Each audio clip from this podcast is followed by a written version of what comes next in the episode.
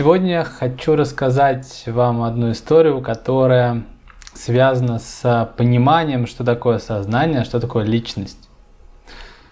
Наверное, не отвечает на этот вопрос, но проливает свет небольшой.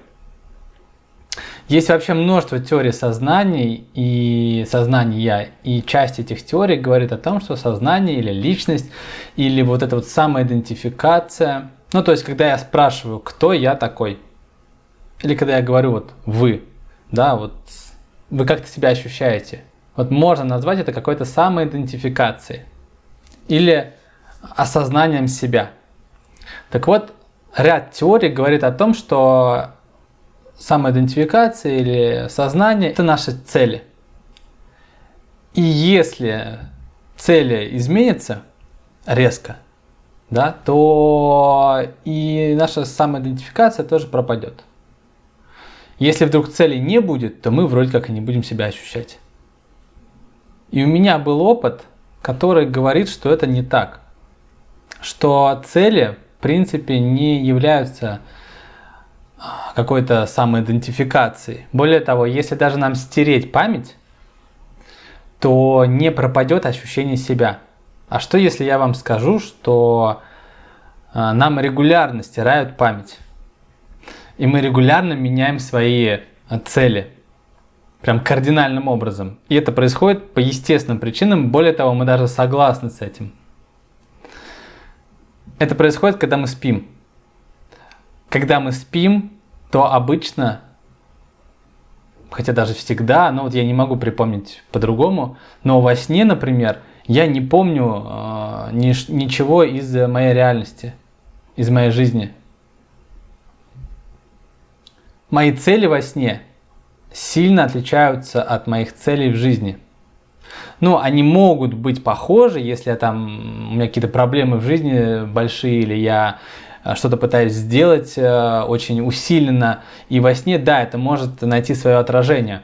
Но обычно, обычно они мало связаны. То есть во сне у меня другие цели. И во сне я не помню даже, наверное, своего, своего имени. То есть я вот не могу вспомнить, чтобы во сне меня называли по имени. Даже я помню, что во сне, э, в нескольких снах, э, у меня было какое-то другое имя. Я, правда, не помню какое. Короче говоря, сон, контекст сна сильно отличается от контекста жизни. Но при этом мы все равно ощущаем себя. Да, у нас есть там самоидентификация. Даже когда порой, ну вот у меня такое бывает, я знаю, что у многих такое бывает, что во сне ты понимаешь, что сон это сон. И тем не менее, все равно ты себя не помнишь. Ну, я имею в виду, не помнишь свою реальную жизнь.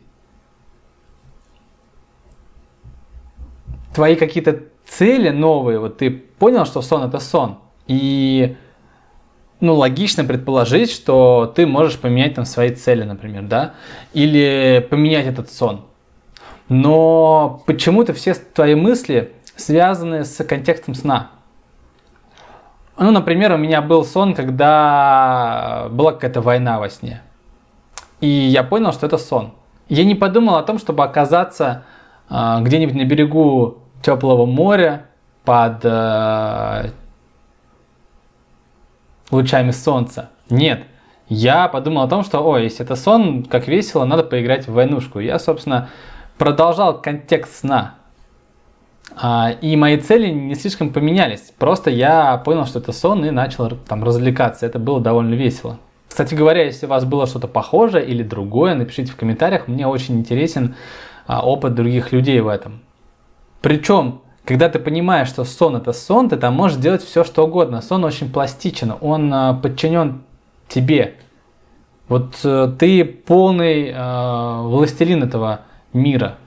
Но вот тебе почему-то не хочется. То есть даже не возникает мысли такой э, сделать что-то, что идет в разрез э, с контекстом сна. Что-то из, например, реальной жизни. Нет все твои новые стремления или, или новые идеи связаны с, со сном. Но вообще я хотел рассказать немножко о другом.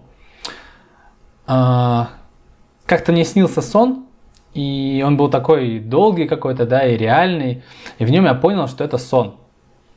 И в этом сне была такая идея почему-то, я не знаю, откуда она была, но была идея, что чтобы мне проснуться, мне нужно там уснуть. И через какое-то время, сон был очень долгий, я начал уже даже сомневаться, что это действительно сон. И решил проверить. Думаю, ну все, пора, в общем, просыпаться наяву. И я там уснул во сне. И я действительно проснулся наяву. Но обычно мы просыпаемся, ну как, просто, не знаю, открываем глаза, да, приходим в сознание, и хоп, мы уже проснулись.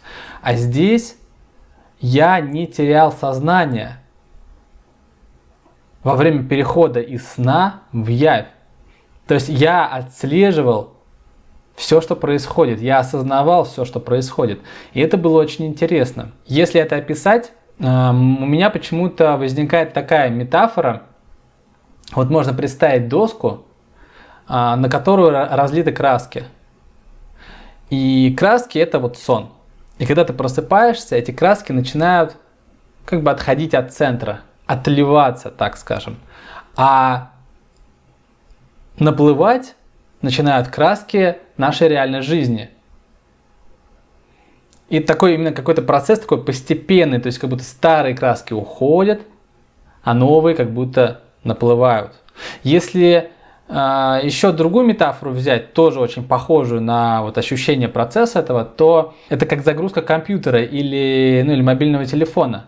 То есть загрузка э, системы, операционной системы происходит постепенно. То есть происходит сначала загрузка там, основного ядра, потом подгружаются какие-то дополнительные функции. Тут было очень похоже.